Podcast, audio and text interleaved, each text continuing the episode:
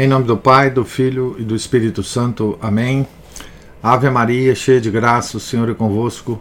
Bendita sois vós entre as mulheres, e bendito é o fruto do vosso ventre, Jesus. Santa Maria, Mãe de Deus, rogai por nós, pecadores, agora e na hora de nossa morte. Amém. São José, rogai por nós. São Felipe Neri, rogai por nós. Nossa Senhora de Fátima, rogai por nós. Em nome do Pai, do Filho e do Espírito Santo. Amém. Bom dia a todos. Nós estamos aqui na página 167 da biografia de São Francisco de Sales, escrita por Remédie de Magerie. Nós estamos na sexta parte do livro, que corresponde, essa sexta parte, a a correspondência epistolar e a direção das almas. Uma outra uma outra atividade, né, que esse nosso santo teve aqui na Terra. Há uma diferença imensa entre os santos e os grandes homens, que não passam de grandes homens. É que os santos se revelam tanto mais admiráveis e tanto mais amáveis, quanto mais nos aproximamos deles e os olhamos de perto. Quem lhes, deve, quem lhes desvendasse a alma ficaria um tempo encantado e deslumbrado, porque a chama e a luz são mais vivas nesse foco central que nas suas mais fulgurantes e mais belas irradiações exteriores. Mas ninguém, exceto Deus, lhes vê a alma. Na falta dessa visão, o que melhor os revela e faz conhecer é o espetáculo de sua vida cotidiana, sempre conduzida pelo amor daquele que é o objeto supremo do amor. São os entretenimentos íntimos e não e não preparados, através dos quais o recesso dos pensamentos e dos sentimentos transparece mais espontaneamente que noutras ocasiões. Esse espetáculo e esses entretenimentos, porém, passam com eles e com a feliz e privilegiada geração de seus contemporâneos e de seus ouvintes e de seus ouvintes. O que nós, o que nós pode aproximar deles, o que nos pode aproximar deles, não nós. Ah. E o que deles nos resta é sua história e sua correspondência. No que diz respeito ao nosso santo biografado, já tentamos contar a sua vida. Resta-nos agora dar alguma ideia da segunda isto é, sua correspondência epistolar. As cartas de São Francisco de Sales constituem uma coleção respeitável pelo número, infinitamente preciosa pelo valor do conteúdo, muito desigual pela extensão das peças que a compõem. Desde as mais breves, que são simples brilhetes, onde fulge um estilo delicado e gracioso, até as mais extensas, que são quase verdadeiros tratados. Mais de três quartas partes dessas cartas versam sobre assuntos de piedade e de direção espiritual, interessadas a pessoas do século ou a religiosas. Que tem uma nota dizendo assim: a edição de Marton e Sarlit, Lyon e Paris, 1859 contém perto de 900 cartas de São Francisco de Sales. Então tem uma edição, né, dessas 900 cartas, né? Através dessas cartas, o santo se revela por completo, tal qual o desejaríamos descrever, desvendar-se-lhe a ternura de um coração que sabe se associar a todas as alegrias e a todas as dores humanas podendo exclamar com o apóstolo São Paulo: Quis infirmatur et ego non infirmor. Que alma sofre sem que eu sofra com ela? Aí, aí aparece, aí aparece uma extraordinária delicadeza no tratar com as almas, a fim de resolutamente conduzi-las para onde é preciso. Tudo isso feito com toda a pureza de um coração que, amando Deus acima de todas as coisas, não ama as criaturas senão em Deus e por Deus. Com uma suavidade de ânimo que se difunde e com um valor que encoraja, mas sem procurar esconder os espinhos da estrada de, da cruz, que é preciso carregar. Então, essa é a introdução aqui do nosso biógrafo, né? da sexta parte. Então, infelizmente, nós não temos essa. Pelo menos eu não conheço, né? Essa correspondência epistolar traduzida para o português, né? Muito provavelmente nós conseguiríamos isso é, na internet, é, em PDF, mas em francês, né? É, eu não tenho é, informação de nenhuma editora, enfim, que traduziu isso. O mercado, não sei se em Portugal tem, né? O mercado editorial no Brasil é muito irregular, né? E muito, talvez muito pequeno, né? Para que isso tenha alguma é, interesse de uma editora em traduzir, né?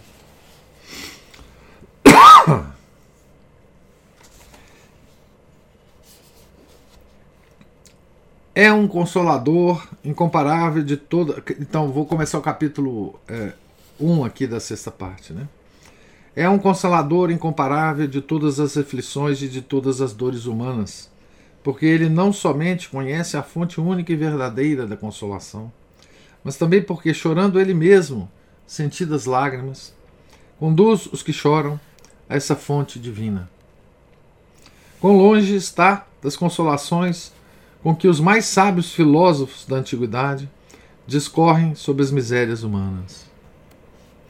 Eles não produziam mais que exercícios oratórios, considerações abstratas sobre a instabilidade das coisas terrenas e a mortalidade do homem, como se os males que nos oprimem e amarguram se tornassem mais leves, porque uma fatalidade, uma fatalidade inelutável nos impõe.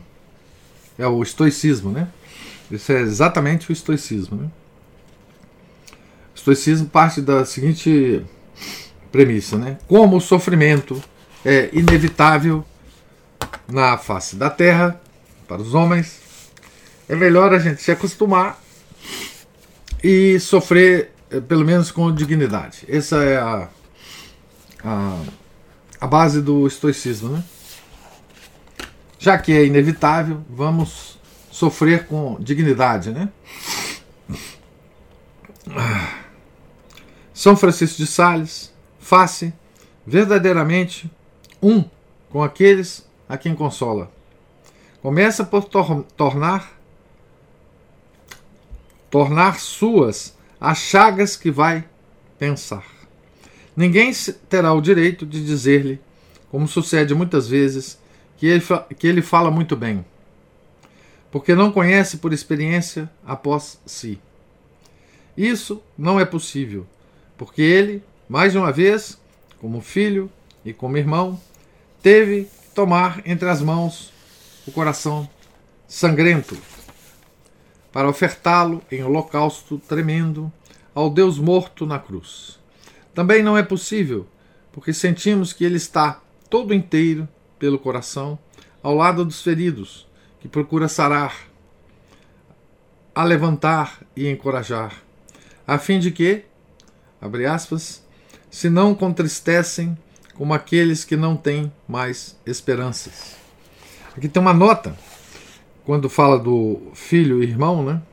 na, na página anterior, diz o seguinte: a respeito, a, respe, a esse respeito, basta ler quatro cartas escritas a dois de seus parentes e a duas religiosas da visitação, a propósito da morte de seu jovem irmão, o barão de Torrens, quem, a quem amava incrivelmente. Alguns meses mais tarde, escreveu outra carta acerca da morte da filha da senhora Chantal, uma santa de 19 anos, viúva do barão de Torrens. Nada mais comovente que essas suas cartas. Então, voltando ao texto aqui. Queremos encerrar esse capítulo com a transcrição de longo trecho da memorável carta que o santo escreveu à senhorita, a senhora Brulart, sua antiga e veneranda amiga, no intuito de confortá-la pela perda de seu filho morto nas Índias a serviço do rei da França. Então, pelo menos uma um trecho grande de uma carta que nós teremos o, o prazer de aventura de ler, né? Vamos à carta. Como a minha como a minha alma se compadece do vosso coração, minha querida mãe. Porque parece-me ver esse coração maternal cheio desse excessivo pesar. Pesar que, contudo, não devemos estranhar, nem censurar, se considerarmos como esse filho era amável. E o segundo afastamento dele é o motivo da vossa amargura. Minha querida mãe, é verdade, esse querido filho era um dos mais desejáveis que existiam. Todos os que o trataram o reconheceram e reconhecem ainda. Mas não é isso. Uma grande parte da consolação que devemos ter agora, minha querida mãe. Porque parece que aqueles cuja vida é mais digna de memória e de estima ainda vivem depois da morte, pois tanto prazer sentimos em os recordar e representar ao espírito dos que ficam.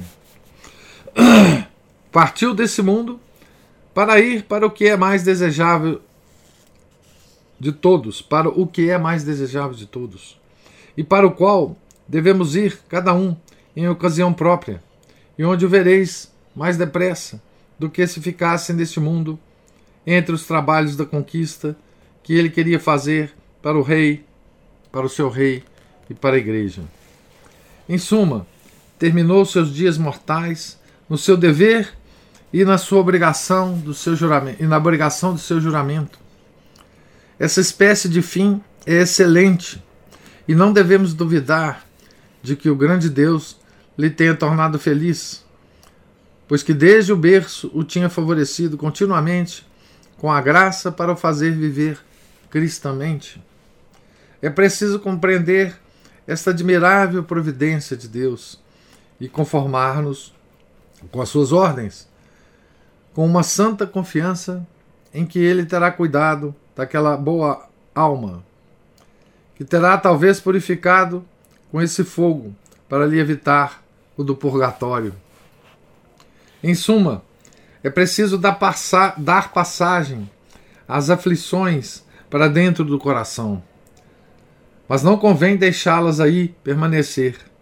Deus, o nosso anjo da guarda, e a sabedoria que ganjeaste com a experiência, sugerir-vos-ão melhor tudo isso do que eu. Enfim, ei-vos despojada e despedida do mais precioso vestido que possuíre, possuíreis, possuíeis. Bendizei a Deus que vô-lo tinha dado e que vô-lo tirou. E a sua divina majestade ocupará o lugar do vosso filho.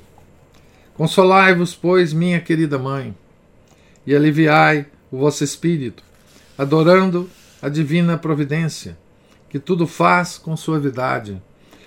E embora nos sejam ocultos os motivos de seus decretos, a verdade de sua bondade é-nos manifesta e obriga-nos a crer que tudo faz por sua divina bondade. Divusei de boa vontade, para remédio de vossa dor, que quem quer isentar seu coração dos males da terra precisa de o ocultar no céu. E como disse Davi, abre aspas, é preciso ocultar o espírito no segredo da face de Deus e no fundo dos santos tabernáculos. Fecha aspas. Considerai bem na eternidade onde ides, e achareis que tudo o que não pertence a essa infinita duração não deve morrer a vossa coragem. Esse filho querido passa deste mundo, deste mundo para o outro, com bons auspícios, cumprindo o seu dever para com Deus e o rei. Não contempleis essa passagem senão na eternidade. Não nos aflijamos por isso, minha filha. Em breve nos reuniremos. Caminhamos incessantemente e dirigimos-nos para onde estão os nossos mortos, e em dois ou três instantes lá estaremos. Pensemos só em caminhar bem e em seguir todo o bem que neles tiver, tivermos notado. Colocai o vosso coração, eu vou-lo peço, minha filha, ao pé da cruz e aceitai de bom grado a morte ou a vida de todos os que amais, por amor a, daquele que deu a sua vida e recebeu a morte por vós. Estais quase a partir para onde está o vosso amável filho. Mas esperando a hora de navegar, apaziguai o vosso coração maternal pela consideração da santa eternidade, na qual ele está e da qual vós vos aproximais. E em lugar de lhe escreverdes algumas vezes, falai a Deus por ele, e ele saberá prontamente tudo o que prestardes por vossos votos e orações, logo que as fizerdes e vos entregardes nas mãos da divina majestade. Reprimi o desejo violento que tendes de saber onde está o vosso falecido na outra vida. E quando encontrardes, eh, encontrardes o vosso espírito nisto entretido, convém que de repente, e mesmo por palavras, vos volteis para o lado de nosso Senhor e lhe digais: Ó Senhor, como é doce a vossa providência e quanto é boa a vossa misericórdia. Ah, como é feliz este filho por ter caldo, por ter caldo em vossos braços paternais, nos quais só pode estar bem, seja em que lugar for. Sim, porque não devemos senão pensar que está no paraíso ou no purgatório, pois que, graças a Deus, não podemos pensar outra coisa. Conservai, pois, assim o vosso espírito, e depois ocupai-vos em ações de amor para com nosso Senhor crucificado. Quando recomendardes este filho à divina majestade, dizei-lhe simplesmente: Senhor, recomendo o filho de minhas entranhas, mas ainda com mais razão, filho das entranhas da vossa misericórdia, gerado pelo, seu, pelo meu sangue, mas regenerado pelo vosso. Então, aqui, uh, nosso santo, né? Escrevendo para uma mãe que perdeu um filho querido, né? Perdeu um filho querido longe dela, né? É, em país diferente, né? longe. Ela já tinha algum tempo que ela não via, né? nas Índias. E que belas orações né? que o, o São Francisco é, ensina essa mãe, né? quando lembrar do filho, quando recomendá-lo a Deus. Né? Como ele ensina também, né? Não reprimir a angústia, né? Não reprimir a tristeza mas nessa tristeza e nessa angústia, dá ainda graças a Deus. Né? Capítulo 2 Este grande consolador Foi também um grande pacificador. Sabemos com que grande prodigalidade e solicitude se dedicava ao ministério da reconciliação, que de ordinário se exerce mais eficaz, eficazmente pela palavra do que pela pena. Mas a distância nunca lhe serviu de pretexto para se dispensar desse gênero de apostolado, e disso há indícios em sua vasta e variada correspondência. É um filho arrependido que ele conduz para junto de seu pai, que até então se mostrara inexorável. O nosso santo reúne em duas páginas tudo quanto é próprio para levá-lo à mudança de sentimentos. Humilha-se por procuração ante a majestade paterna, protestando que o filho quer mesmo viver com toda a humildade e obediência que é preciso. Invoca o privilégio e os direitos de uma grande amizade. Abre aspas. Dai-me, vô-lo peço, esta alegria de que seja por meu intermédio que tal felicidade venha ao vosso filho, a fim de que ele saiba que me tendes em consideração, tão grande quanto o afeto e a confiança que vos consagro. Fecha aspas. Finalmente, invoca a sua autoridade de sacerdote e os direitos da consciência. Abre aspas.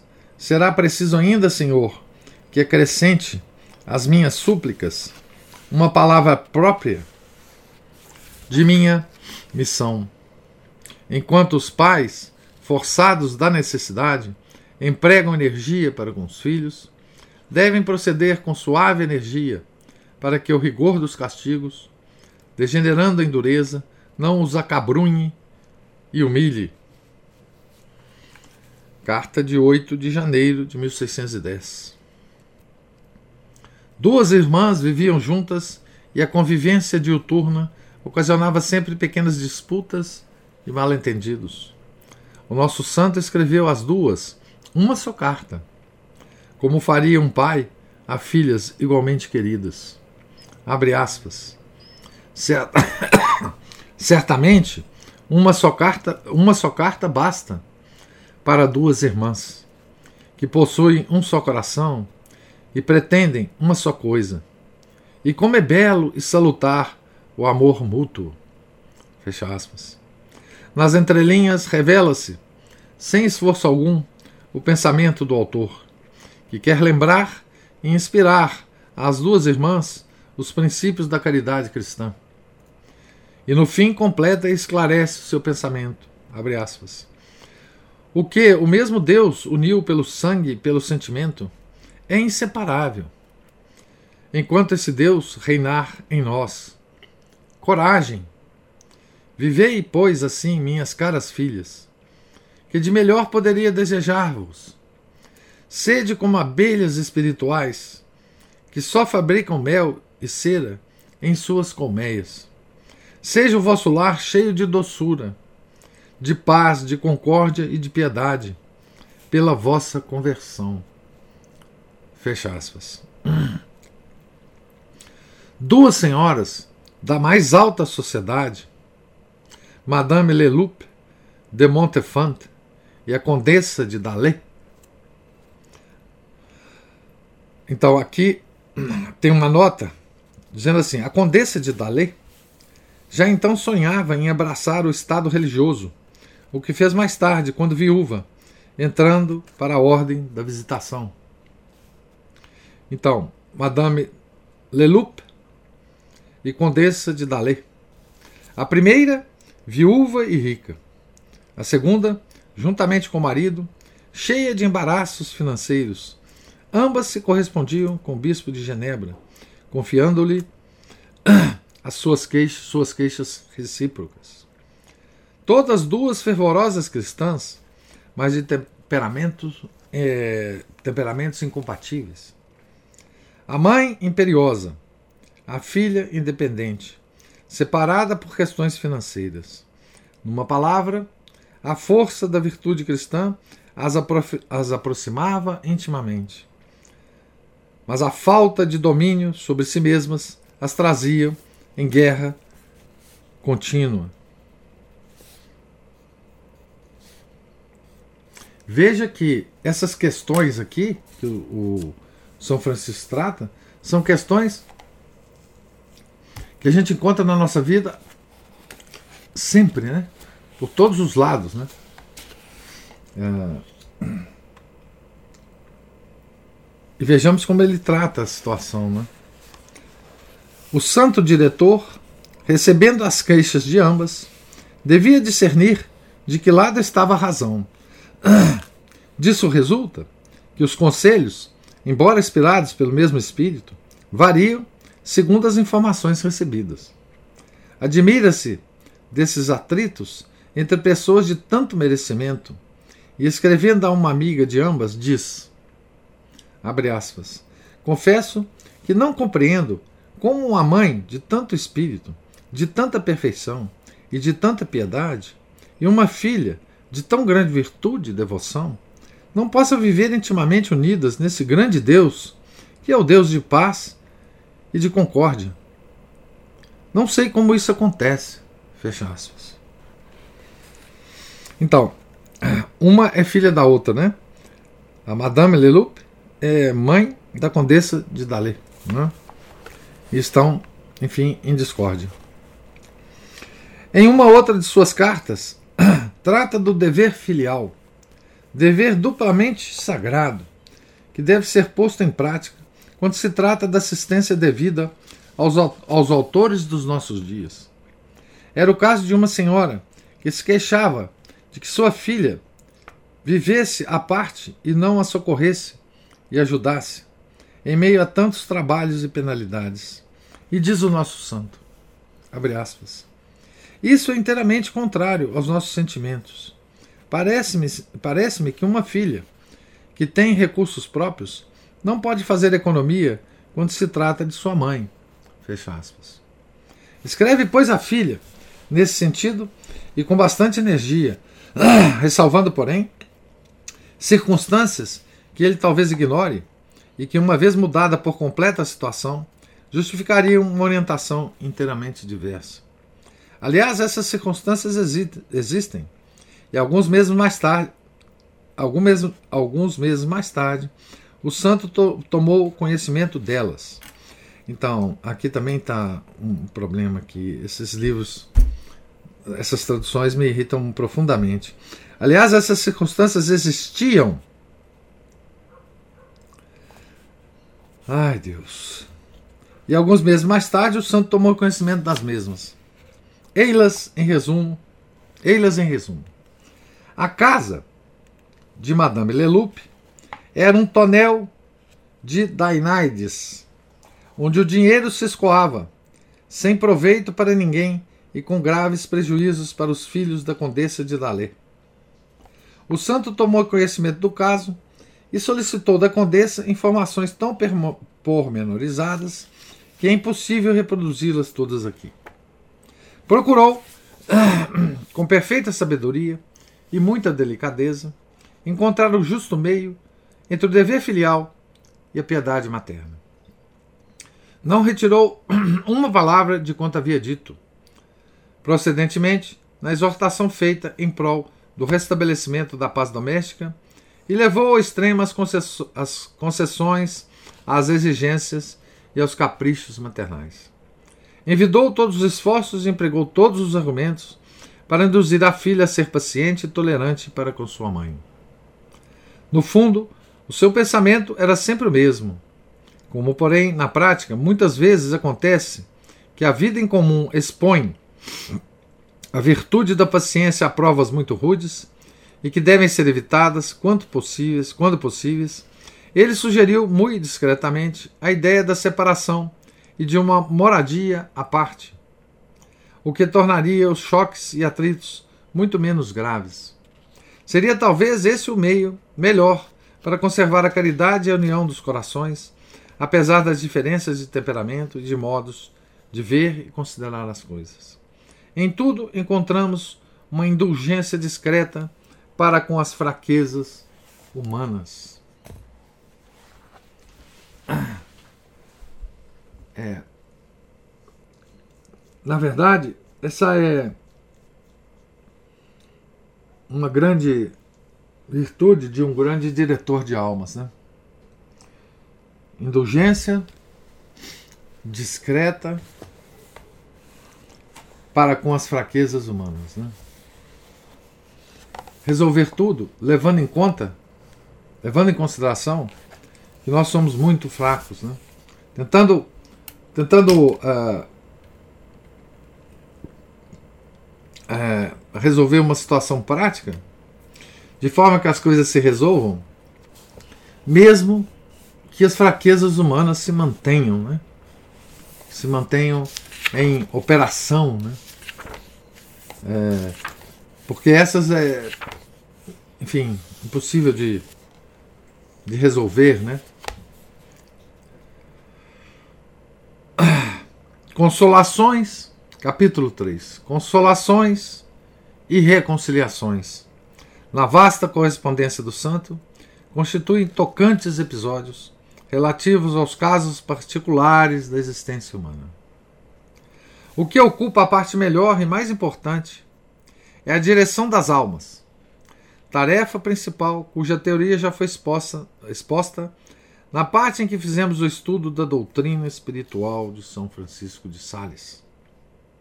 As cartas nolo mostram em plena atividade, revelando uma clara evidência maravilhosa, uma segurança de princípios doutrinários.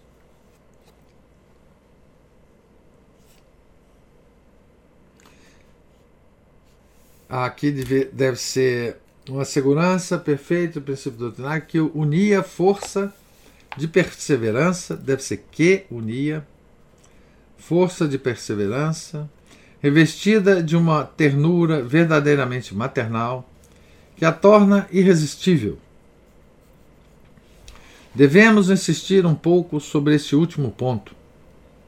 Um dia disse-lhe, disse ele às religiosas da visitação, que era a que amar ao próximo como a si mesmo é a lei ordinária e convém a todos os cristãos, mas que amar o próximo mais que a si mesmo é a lei da perfeição evangélica. Olha o que um santo pode nos ensinar, né? É, nós estamos no ordinário, né? Tentando praticar o ordinário, né? Amar ao próximo como a si mesmo, né? Mas ele diz: ah, a perfeição evangélica é amar o próximo mais que a si próprio. Palavras do santo, abre aspas. Nosso Senhor mesmo disse essas palavras: Amai-vos uns aos outros como eu vos amei. Pois isso quer dizer mais que a vós mesmos. E tanto é assim que Nosso Senhor nos preferiu a si mesmo. Da mesma forma quer que tenhamos tão grande amor uns pelos outros que prefiramos sempre o próximo a nós mesmos. Ah, é verdade, né? Nosso Senhor fala em duas passagens do Evangelho. É, uma, ele fala: amai-vos uns aos outros como a, a si mesmos, né? e depois eu acho que no Evangelho de São João, agora não estou bem certo, ele fala essa outra frase: Amai-vos uns aos outros como eu vos amei. Né? E aqui, São Francisco, muito sabiamente, interpreta isso. Esse amai-vos uns aos outros como eu vos amei. Nós devemos amar o próximo mais que a nós mesmos. Né? E tanto é assim que Nosso Senhor nos preferiu a si mesmo. Da mesma forma, quer que tenhamos tão grande amor uns pelos outros, que prefiramos sempre o próximo a nós mesmos. Ao serviço dessa sublime dedicação, punha um coração que, punha um coração que era incapaz de se dar pela metade e que era absolutamente incapaz de tentar reaver o que tinha dado. Uma bondade e uma doçura que tudo alcançam por amor e nada pelo rigor. Uma efusão que se traduzia espontaneamente por palavras de ternura, tanto mais tocantes quanto todas as, as conheciam, quanto todos as conheciam e sabiam sinceras. Com toda razão, podia escrever a senhora de Chantal estas palavras.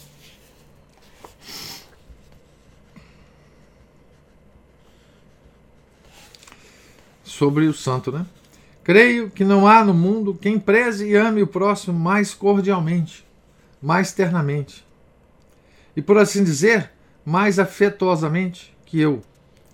E até mesmo me exceda um pouco em palavras e afetos, principalmente no começo. Então aqui aqui é uma carta dele e a senhora de Chantal, né? A santa Joana de Chantal, né? Então, creio que não há no mundo quem preze e ame o próximo mais cordialmente, mais ternamente, por assim dizer, mais afetuosamente que eu. E até mesmo me exceda um pouco em palavras e afetos, principalmente no começo. Todavia, gosto das almas independentes e enérgicas, e não são efeminadas, pois uma ternura tão grande perturba e inquieta o coração. É maravilhoso como eu possa acomodar tudo isso junto. E essa ternura, tão profundamente sentida, tão naturalmente expressa, tão bem proporcionada às necessidades das almas e às suas santas e justas aspirações de progresso no caminho da perfeição, era mais pura que o cristal e mais límpida que as águas de seu querido lago de Annecy. Era inteiramente espiritual, e se procurássemos um qualificativo para a mesma e uma palavra que exprimisse todo inteira, não a encontraríamos mais exata que a de Angélica. Então vamos lá.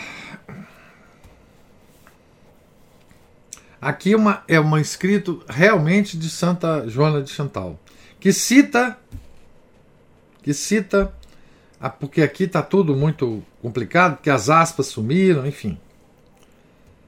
É, então, que cita uma, uma, talvez uma carta que São Francisco tem escrito para ela, né?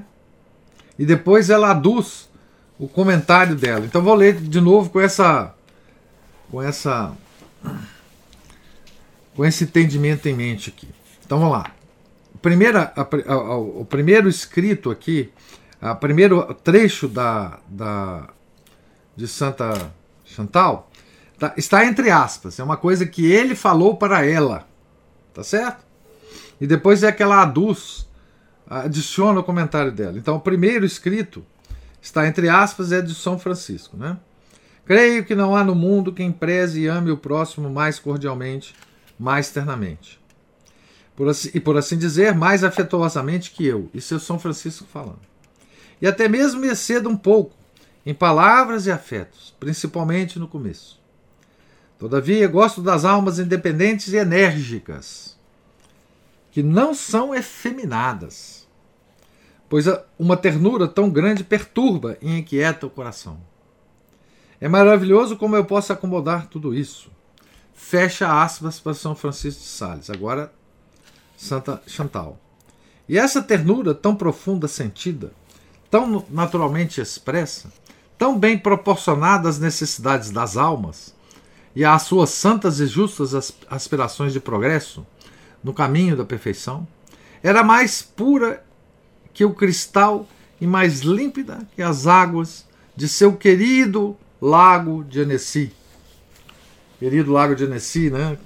O, o, o São Francisco de Sales amava a cidade, né?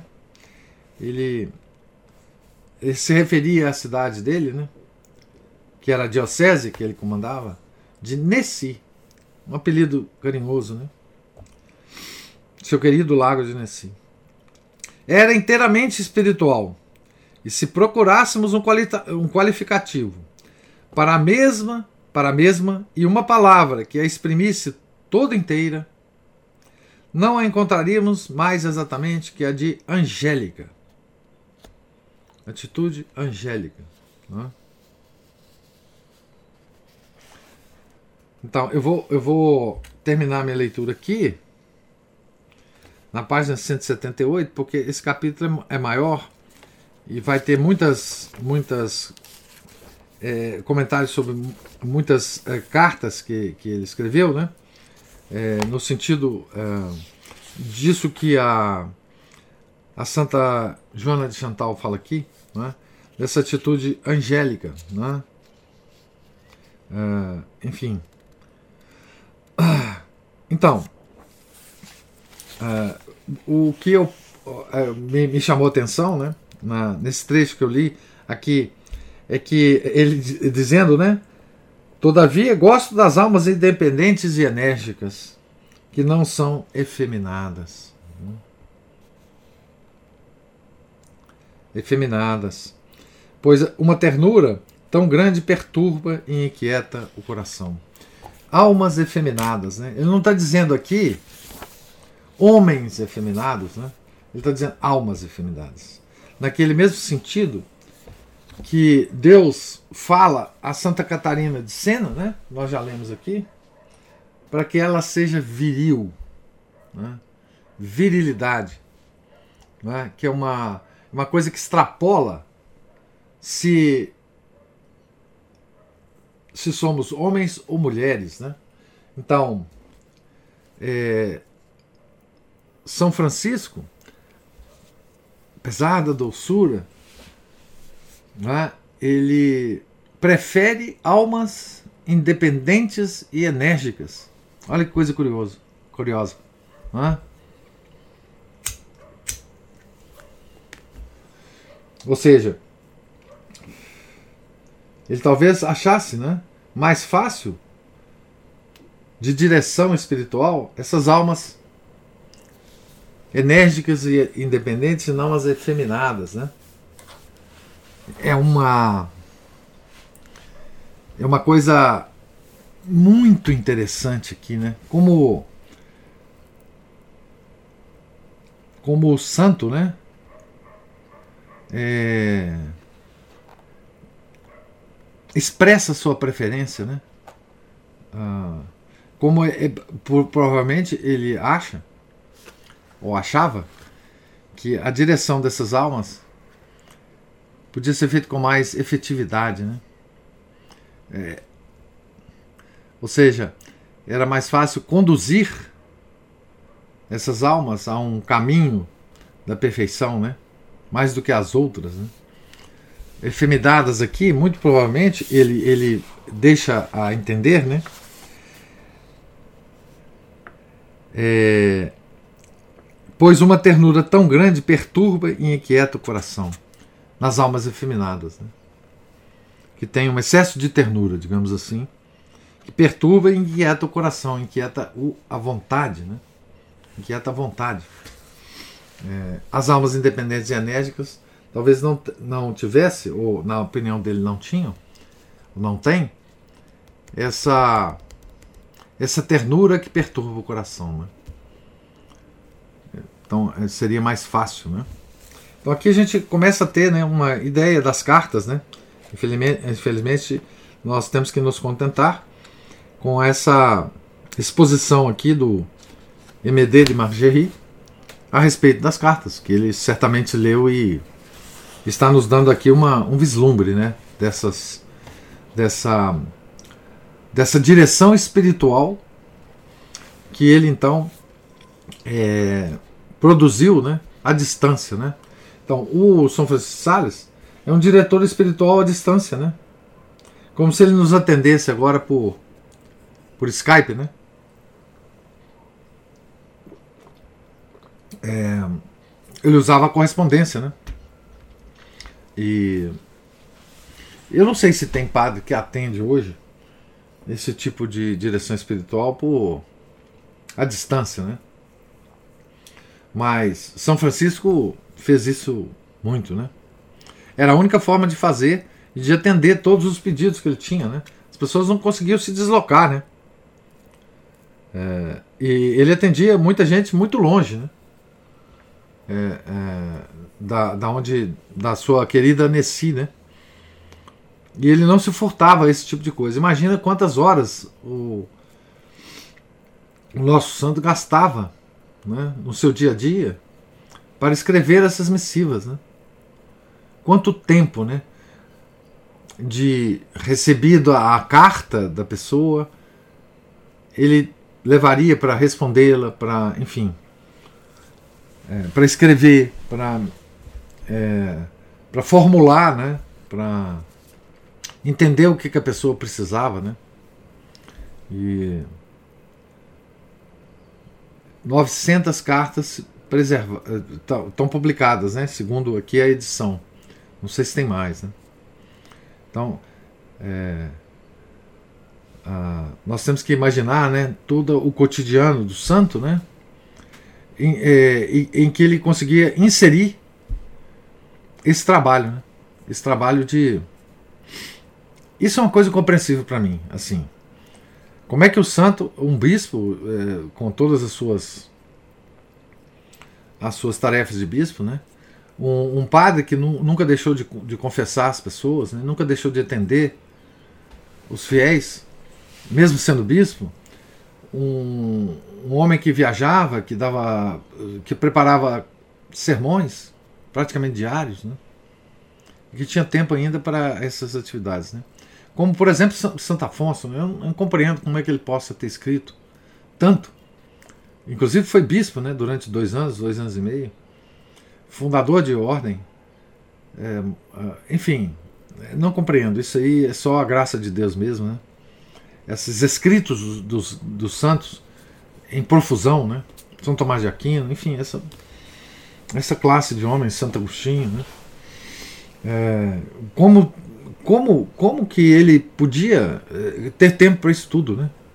É, por isso que a gente, quando a gente reclama de te tempo, a gente nunca deve eh, esquecer, né, desses, desses santos, né? E como é que eles organizavam o tempo deles, né? Uma coisa é impressionante, né? É.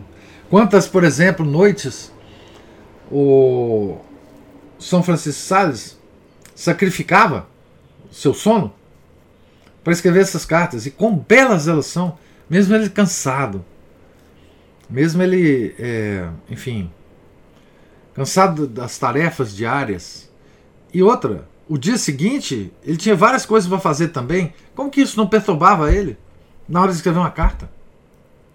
Às vezes muito longa. Às vezes resolvendo problemas muito complexos, não só práticos, como espirituais, teológicos. Como pode isso na cabeça de uma pessoa? Né? Eu, quando tenho um problema a resolver no dia seguinte, eu já fico preocupado, já fico. me tira energia, eu não consigo mais. E ele. Né, produzindo essa obra maravilhosa. Né? É uma coisa para mim incompreensível. Essa. Essa, essa obra desses santos, né? Mas enfim, pergunto a vocês se tem alguma observação aqui da leitura de hoje.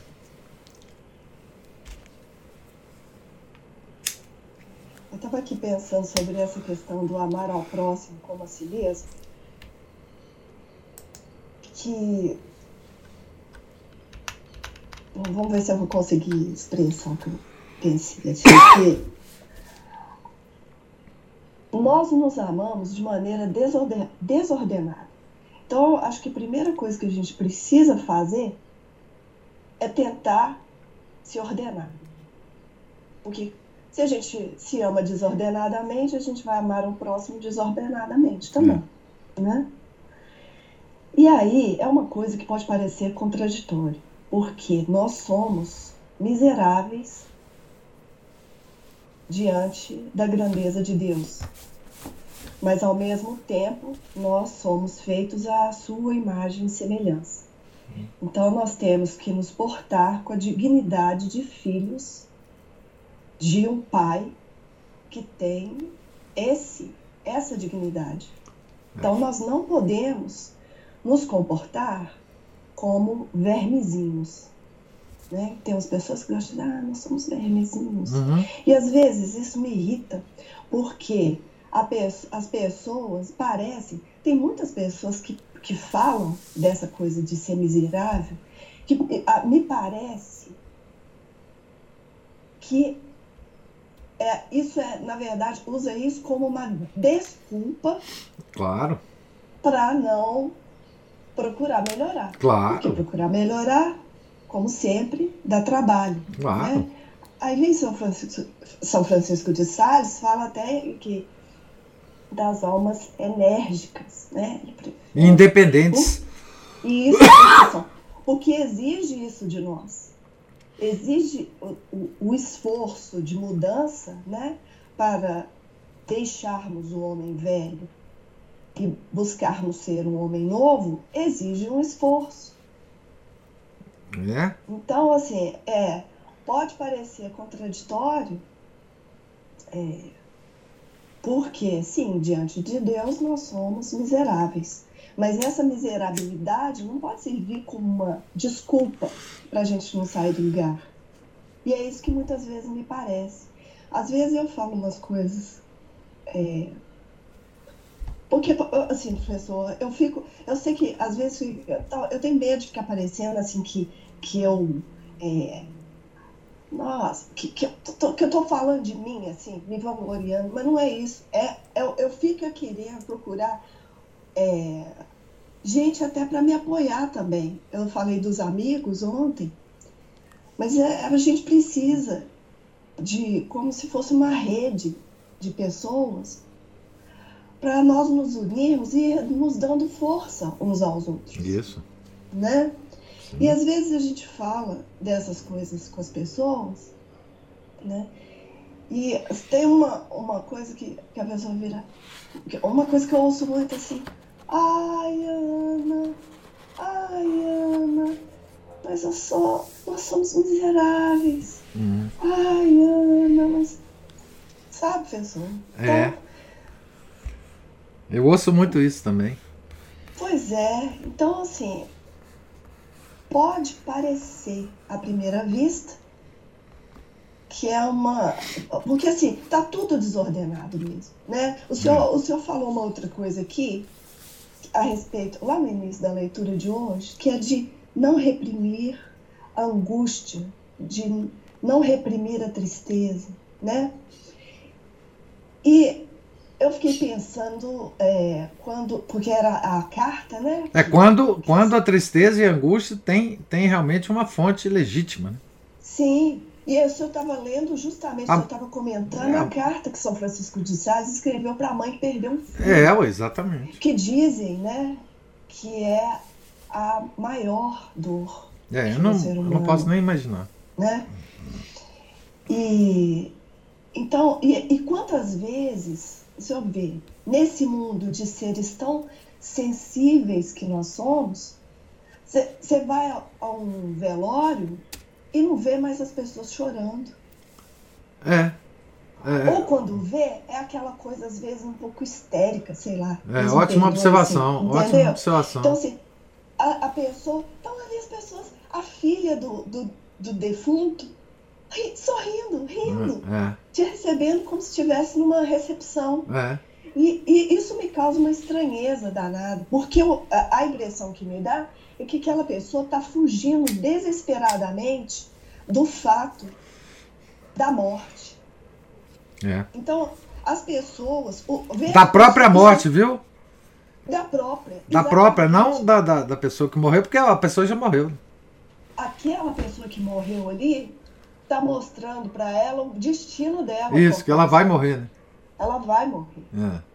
E ela foge desesperadamente daquela história. É. Né?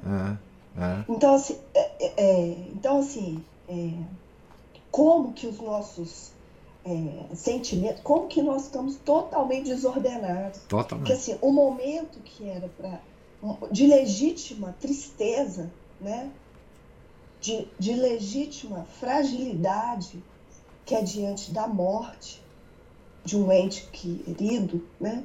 a gente não, não se, é, se deixa é, não se deixa mostrar, né? É. Não, não externaliza a nossa fragilidade. É. E aí, em outros momentos que não, que não tinha nada a ver, você fica lá, dodói, né? É. Ah, se alguém fala, se alguém fala para essa moça.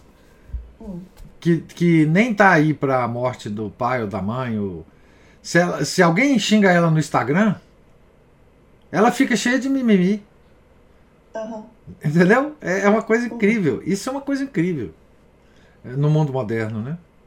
Assim. Eu acho até, professor, se desculpa, eu vou interrompê-lo. assim, Não. só porque é, o senhor falou que a- a- essa moça que não tá nem aí, eu acho que tá aí. Não, tá, porque reprime, Só né? que ela reprime.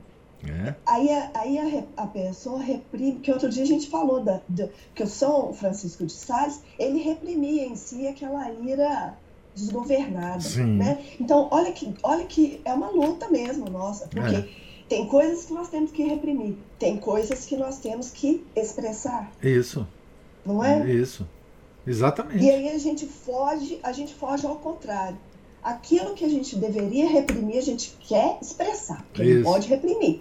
Tem que dar vazão, porque senão vai se traumatizar. É. E aquilo que a gente deveria é, exter- externar, expressar, a gente reprime. Isso. O que é legítimo, a gente reprime. Isso. Então, o amor verdadeiro, a gente reprime.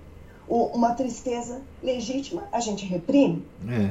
E, fi- e finge que não está sentindo inveja. E finge que aquilo ali, que, que, que, que não é uma a gula desordenada, o prazer desordenado. Nossa, é, muito, é muita confusão. É muita A confusão. gente tá, a gente tá lascado mesmo. Tamo.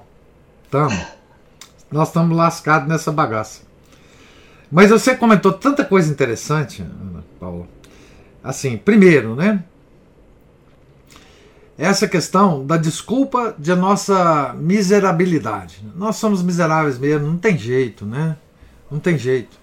É, nós vamos sucumbir mesmo, nós não valemos nada. Bom, isto é uma coisa muito moderna, tá? Isto não existia na, na história do homem. Não é assim. É, isso é o contrário da virilidade. Isso é efeme, efemi, são almas efeminadas, né? Que, que se transformam, né? Nessa questão da nós somos miseráveis, né? Agora, isso tem uma, uma fonte. Nós estamos sempre falando dela aqui. Que é o seguinte: toda a filosofia moderna, toda a ciência moderna é uma tentativa de provar a inutilidade da vida, a inutilidade dos esforços, ou seja, é para tirar toda a nossa energia e independência. né? Você pensa, vamos entender essa pessoa que fala isso, né? Hoje, vamos fazer um exercício de entendimento dessa pessoa. Essa pessoa que fala assim: ah, eu sou muito miserável, eu não consigo mesmo fazer esforço, eu estou perdida mesmo e não tem jeito. Essa pessoa provavelmente tem várias concepções na cabeça dela. Primeiro, é, as concepções de cosmovisão, né? Ah, isso aqui é uma, uma vida sem sentido mesmo. Nós, essa vida, o que, que é a vida? A vida, a vida apareceu no, no mundo é, através de um, de um processo aleatório.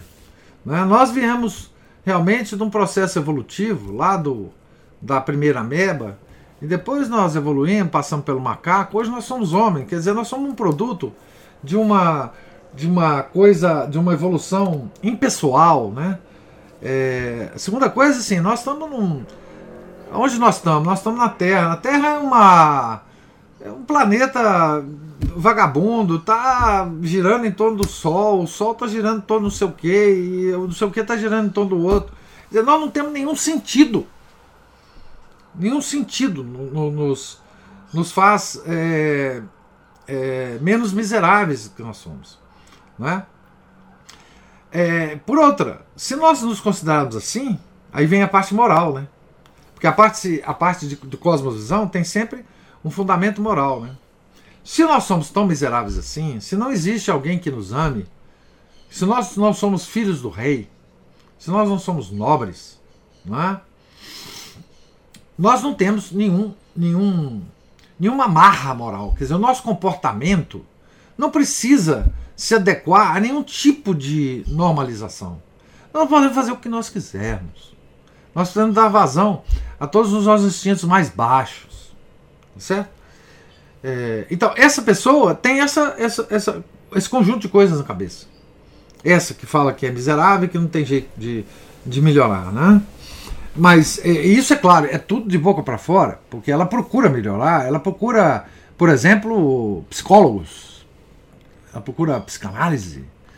Então, é um processo de racionalização do que ela quer viver. Simplesmente isso, né? processo de racionalização do que ela quer viver e ela quer desconhecer certas outras coisas, né? Então, é, a nossa sociedade é formada por pessoas assim. Pessoas completamente desconectadas do, da vida dura, da vida construída duramente, da vida é, de responsabilidade, né? da vida independente e enérgica. Né? Essa pessoa perdeu toda a virilidade. Quando a gente fala que perde a virilidade, a gente pensa em, em comportamentos tipo homossexual. Não é isso. Não é isso. A virilidade é exatamente esse, esse tipo de reação que te faz é, enfrentar o, o, a, as dificuldades da vida, é, de lutar, de não deixar esmorecer, de, de brigar, de. Enfim. Outra coisa que nos faz é, é, é, valorizar esse, esse, esse comportamento do, do miserável, do autoproclamado miserável, é que a humildade ela é sempre, hoje, considerada é, dessa forma. Quer dizer, o cara que fala que é miserável, para nós ele é o humilde. A humildade, ela tá tão louca na nossa cabeça, o conceito de humildade, que ela é sempre ligada à pessoa que fala assim: ah, eu sou muito miserável mesmo, eu não consigo, eu não posso fazer nada, e DDT. Esse, normalmente, é considerado humilde na nossa sociedade. Tá certo? Então veja a loucura que é. Porque a humildade não tem nada a ver com a perda da virilidade. É? Um filho do rei. Um filho do rei. Ele é sempre, o príncipe é sempre viril. É sempre independente. Ele não fica perguntando pro rei o que, que ele deve fazer. Ele faz. Tá certo? Ele luta. Ele. Ele administra. Ele administra as posses do rei. Ele faz é, multiplicar a, a, as coisas do rei. Ele está lá no, na frente, ele defende o rei. Tá certo? Ele é viril, o príncipe é viril. E nós somos príncipes do rei. Mas nós perdemos essa, essa noção. Tá certo? Nós perdemos essa noção. É... Gente, tem um livro, tem um ensaio num livro do Gustavo Corsão que ele trata. O tema dele é esse. Chama, o ensaio chama Desconcerto do Mundo. E é muito belo como o Corsão trata essa questão. Não é?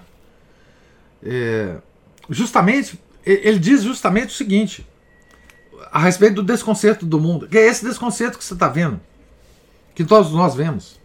Existe que a fonte desse, desse desconcerto é porque nós consideramos que nós estamos aquém das coisas criadas, ao invés de nós nos considerarmos além das coisas criadas.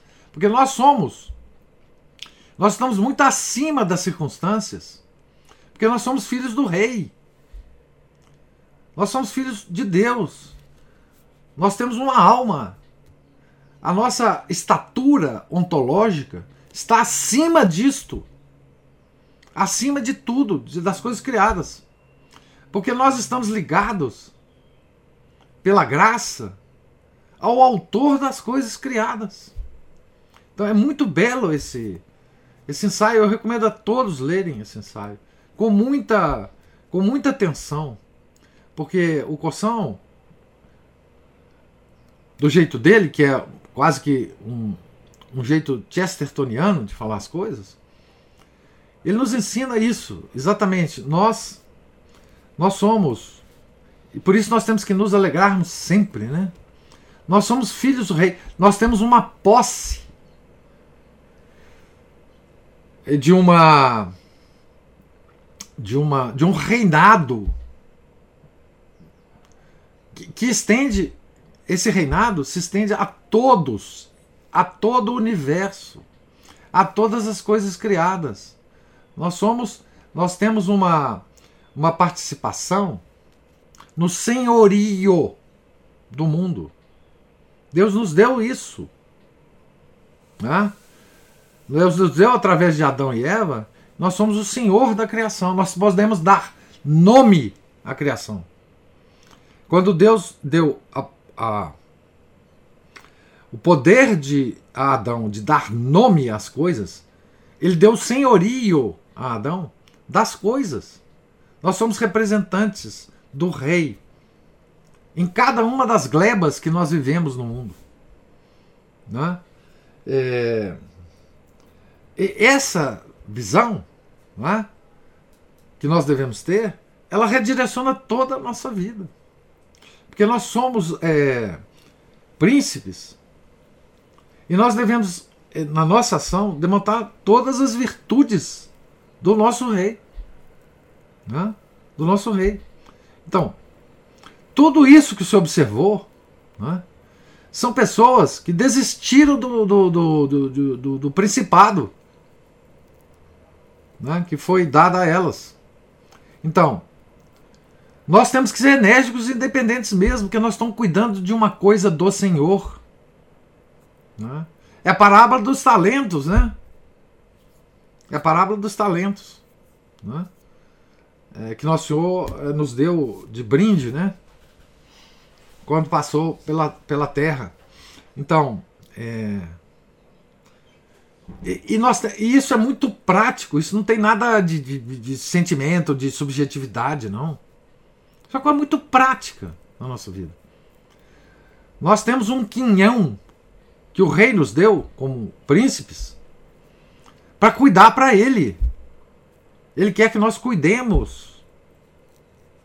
Né? Ele, ele age como rei através de seus príncipes, através de seus nobres.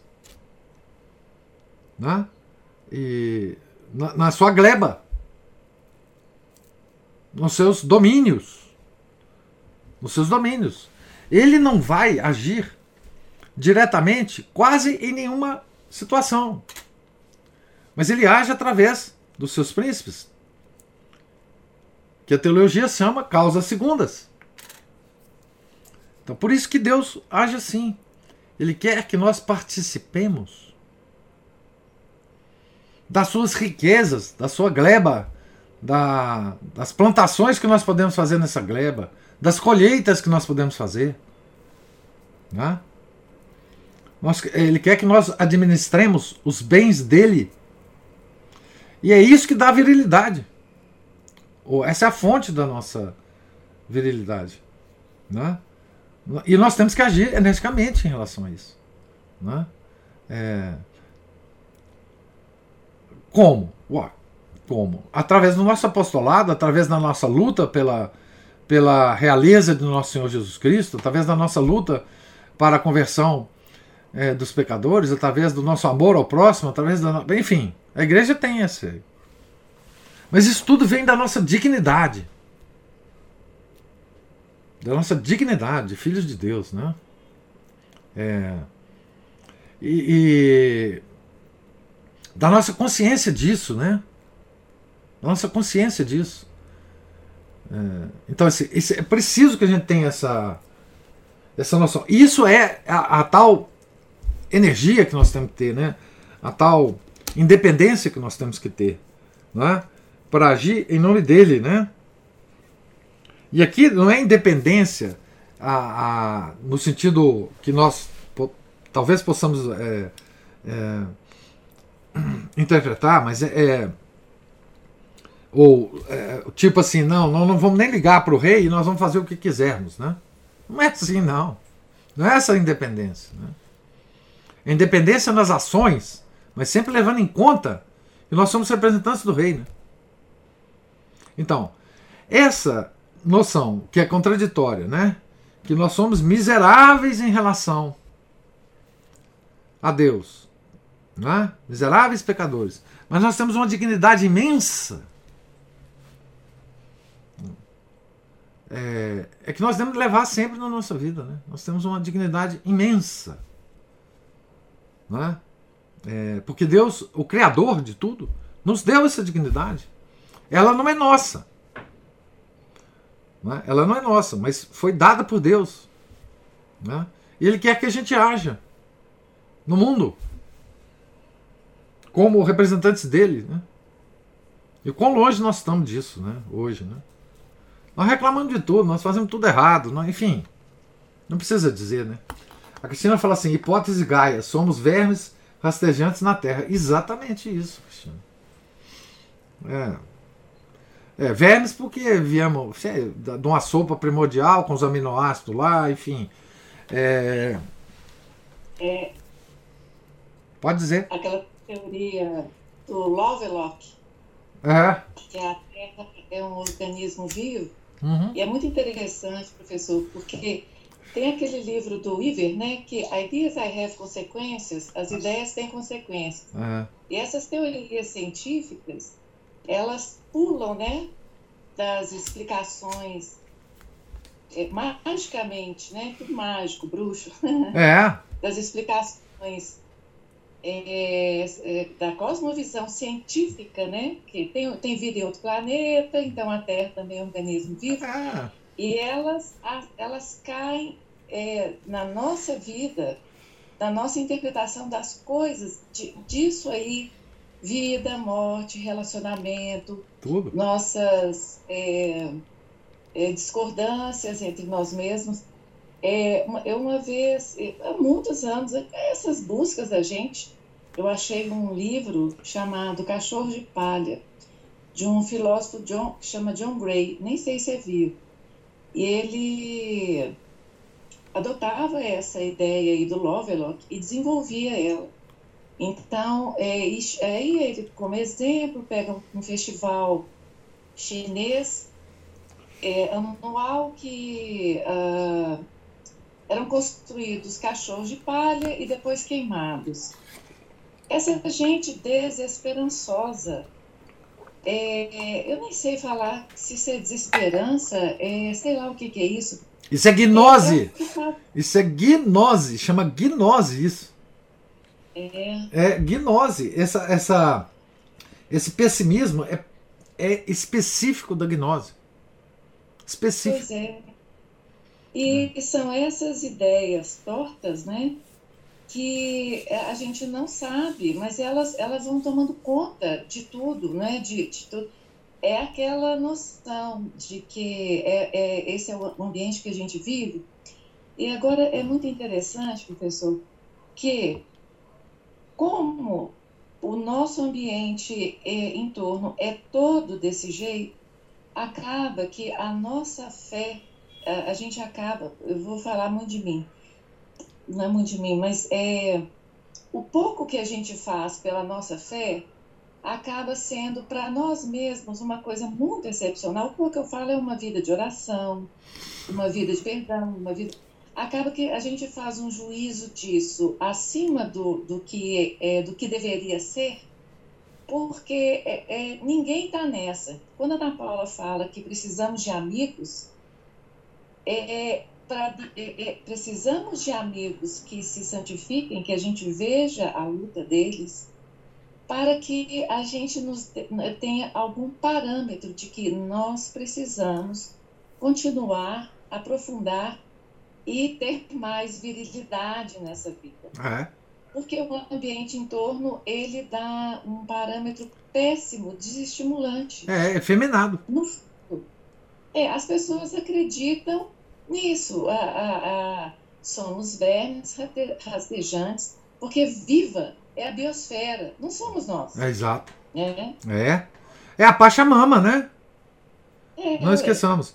A, a hipótese Gaia, ela, o símbolo dela pode ser tomado como uma Pachamama. É uma divindade. não é? uma, uma divindade pagã. Uma divindade pagã. Não é?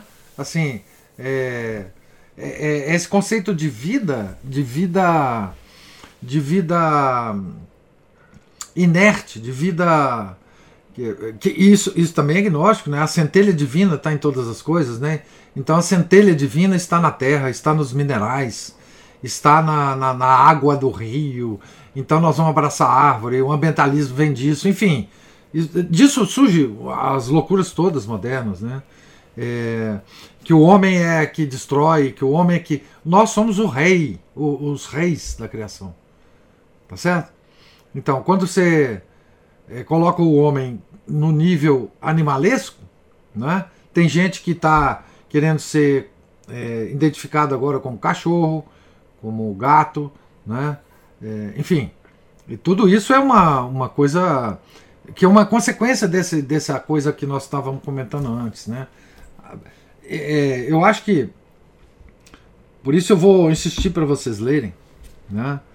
É, o Desconcerto do Mundo, porque se nós não, no, nós não resgatarmos em nós é, essa posição de dignidade que nós temos, de resposta, porque por que, que nós não, não, não nós temos dificuldade de resgatar essa posição de dignidade? Porque com ela vem uma responsabilidade imensa, imensa, nossa, imensa, né? que é essa dignidade né? de, de agirmos como nobres numa corte cujo rei é Deus, a Santíssima Trindade. Né? É, nós temos que estar à altura dessa. dessa nós, nunca, nós nunca estamos à altura, por isso que nós temos que ser sempre ah, receptáculos da graça de Deus, porque nós mesmos, humanamente, nós não temos esse status, nós temos esse status pela graça de Deus. Né? Então, nós temos que, que assumir esse status energicamente e humildemente. Não tem nada a ver uma coisa com a outra. Você ser enérgico não tem nada a ver com você não ser humilde. Tá certo? Felipe fala assim: a questão é se eu vou conseguir pensar isso para os meus filhos. Não, mas se você vai pensar, você precisa primeiro preocupar com você, Felipe. Primeiro você tem que assumir essa posição, não é? é e depois você, é, a, os seus filhos vão, isso é natural, Felipe. Isso é, isso é natural. Você vai passar para eles naturalmente. Você não precisa preocupar com isso. Você precisa preocupar é com você assumir essa posição viril. Viril. Não é? É, o que não quer dizer é você sair batendo em todo mundo, você sair xingando todo mundo. Não, é virilidade e humildade. Certo? Isso é natural, você vai passar para seus filhos pelo exemplo. É natural. Ana Paula ou Márcio levantou, levantou a mão aí. Eu ia falar que todos os nossos atos têm que dar testemunho, tem que ser testemunho dessa dignidade. Isso. De filhos de Deus. Isso. Então, por exemplo, mesmo quando. E aí talvez isso aí o, o, tem a ver com o que o Felipe falou. Mesmo quando eu estou aqui em casa, que eu no tanque esfregando uma meia encardida, ou lavando o vaso sanitário lá do meu banheiro, ninguém, tá, ninguém nem tá me vendo, a não ser Deus mesmo. É. Se eu faço, se eu fizer isso, é, eu posso fazer isso com raiva, ou eu posso fazer isso como um serviço mesmo, prestando a, né, a Deus. Então, é, é, é, isso vai demonstrar, isso já demonstra dignidade a partir desse momento. Quando você vai, você vai incorporando essas coisas, e aí você até entende por que você não pode usar uma calça rasgada. Isso. Sabe? É, são, são, são todas essas coisas. Então, assim, todos os seus atos não são as coisas que você faz lá fora para os outros verem, não. É o que você faz aqui, ó, dentro de casa. Não tem ninguém aqui comigo agora. E, e eu eu tô fazendo algo que é para Deus, que é por, porque Ele me fez eu vou retribuir. Que quem sou eu? Quem sou eu? Eu não sou esse ser miserável. Então o que eu tenho para fazer é isso mesmo: é, é. lavar a louça da, da do meu café da manhã, é. é limpar o chão, é, é, molhar as minhas plantas, é manter o jardim limpo, é, hum. é se eu moro eu, eu moro numa casa, mas se eu, se eu moro num apartamento, porque é, Belo Horizonte não é uma cidade que tenha muitos atrativos, mas eu, eu faço da minha casa um lugar agradável, é, organizado, é. limpo. Né? É. Se eu viajo, as pessoas às vezes implicam comigo, né? Que quando eu viajo com alguém que não seja o eu já acostumou. Mas assim, eu arrumo a minha cama, eu cato o, o, o, os cabelos que estão no chão do banheiro, deixo o banheiro mais ou menos organizado, porque vem uma, uma arrumadeira depois, uma faxineira, ela não vai ver uma, uma é. miséria. Você entendeu? Isso. Não, não é porque é para aparecer para ela, não, que ela não me conhece. Eu vou embora, ela talvez nunca mais me veja na é, vida. Isso. Mas ela vai pensar assim, nossa, aquela ali, pelo menos. Eu não tenho que limpar tanta sujeira é. aquela miserável ali. É. Ó, que ser miserável, é. nojento. É. Deixa nojeira para mim. É. Não. Eu não. deixo algo, eu respeito o outro. Exato. Entende? Então é com isso, gente. A gente fica esperando que surjam nas nossas vidas oportunidades muito grandes da gente fazer o bem, da ah. gente ser grandioso e tal. Não. A gente. A, o, a grandeza está dentro de, de pequenos atos, dos Isso. atos cotidianos. É. Aqui, deixa eu dar um exemplo para vocês é, de tudo que você falou aí. Imagina que, por exemplo, um, um príncipe, um filho de um rei, por exemplo, na sua, na sua, no seu castelo lá, é, um dia falta os servos que vão lim, é, que limpam normalmente a estrebaria do castelo. O príncipe vai lá e limpa a estrebaria. Certamente ele vai limpar a estrebaria. Vai pegar lá os carrinhos, vai pegar todas as fezes dos cavalos, vai alimentar os cavalos, vai passar o dia inteiro na estrebaria. É o príncipe que está limpando a estrebaria do castelo do rei. Tá certo? Então assim, não há nenhuma nenhuma atitude indigna para nós, porque nós, nós somos príncipes. Nós temos que cuidar do castelo do rei. Nós temos que cuidar da, do, da su, das suas terras, dos seus domínios, né?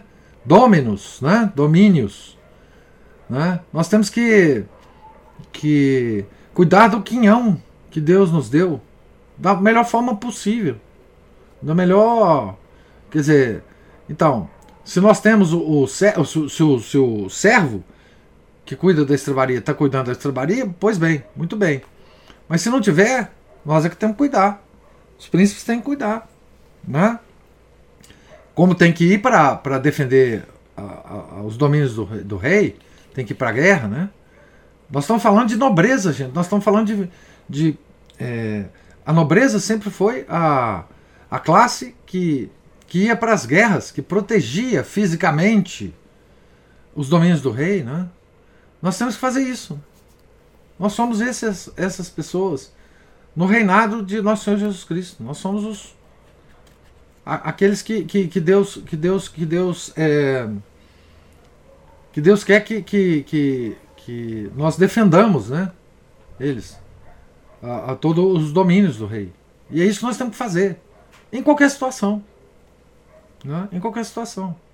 Os mártires dos primeiros séculos defenderam o domínio do rei. Morreram, mas morreram defendendo. Né? Então, assim, é, me parece que, é, enfim, é isso que, que, que São Francisco Sales diz de almas independentes e enérgicas e não efeminadas. Né? Que passa, esse termo vai muito além da, da questão sexual, homossexual, ou, ou enfim.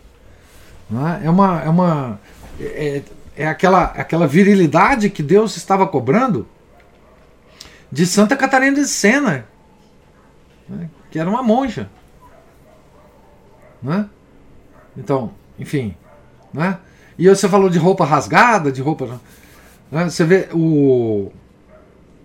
Quando nós lemos a, a biografia de São Domingos, a gente vê que o São Domingos tinha uma batina toda velhinha, toda velhinha. Quando rasgava, ele consertava. Ele não ia rasgado. A, a roupa era velha, velhíssima. Mas não estava não tava rasgada. Estava cheia de remendo. Tudo bem. Mas estava composta. Né? Então, é, enfim. É, é lamentável a, o que nós vivemos hoje, as confusões né, que nós vivemos hoje. Lamentável. Isso nos coloca numa posição é, é, muito difícil, né? Porque a vida espiritual é uma vida de virilidade, né? Não só conosco mesmo, para vencer os nossos pecados, as nossas falhas, mas também para ajudar os outros, né?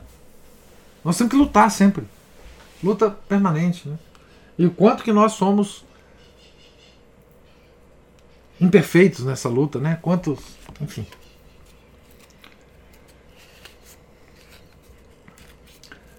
Mais alguma observação, gente?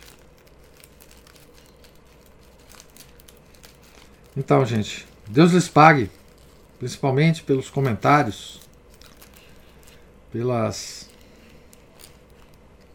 comentários é,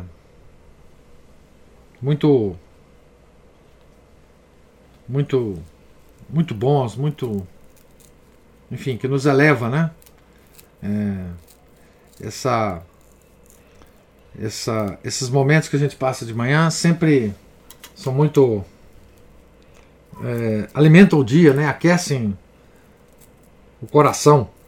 Por isso eu, eu agradeço vocês né? É, a brilhantarem esse, esse começo de dia nosso. Deus lhes pague paciência, presença, né? É, tenham todos um santo dia. Fiquem com Deus. E voltaremos aqui amanhã, se Deus quiser, na página 178. Em nome do Pai, do Filho e do Espírito Santo. Amém. Ave Maria, cheia de graça, o Senhor é convosco. Bendita sois vós entre as mulheres, e bendito é o fruto do vosso ventre, Jesus. Santa Maria, Mãe de Deus, rogai por nós, pecadores, agora e na hora de nossa morte. Amém. São José, rogai por nós. São Felipe Neri, rogai por nós. São Francisco de Sales, rogai por nós. Nossa Senhora de Fátima, rogai por nós. Em nome do Pai, do Filho, do Espírito Santo. Amém.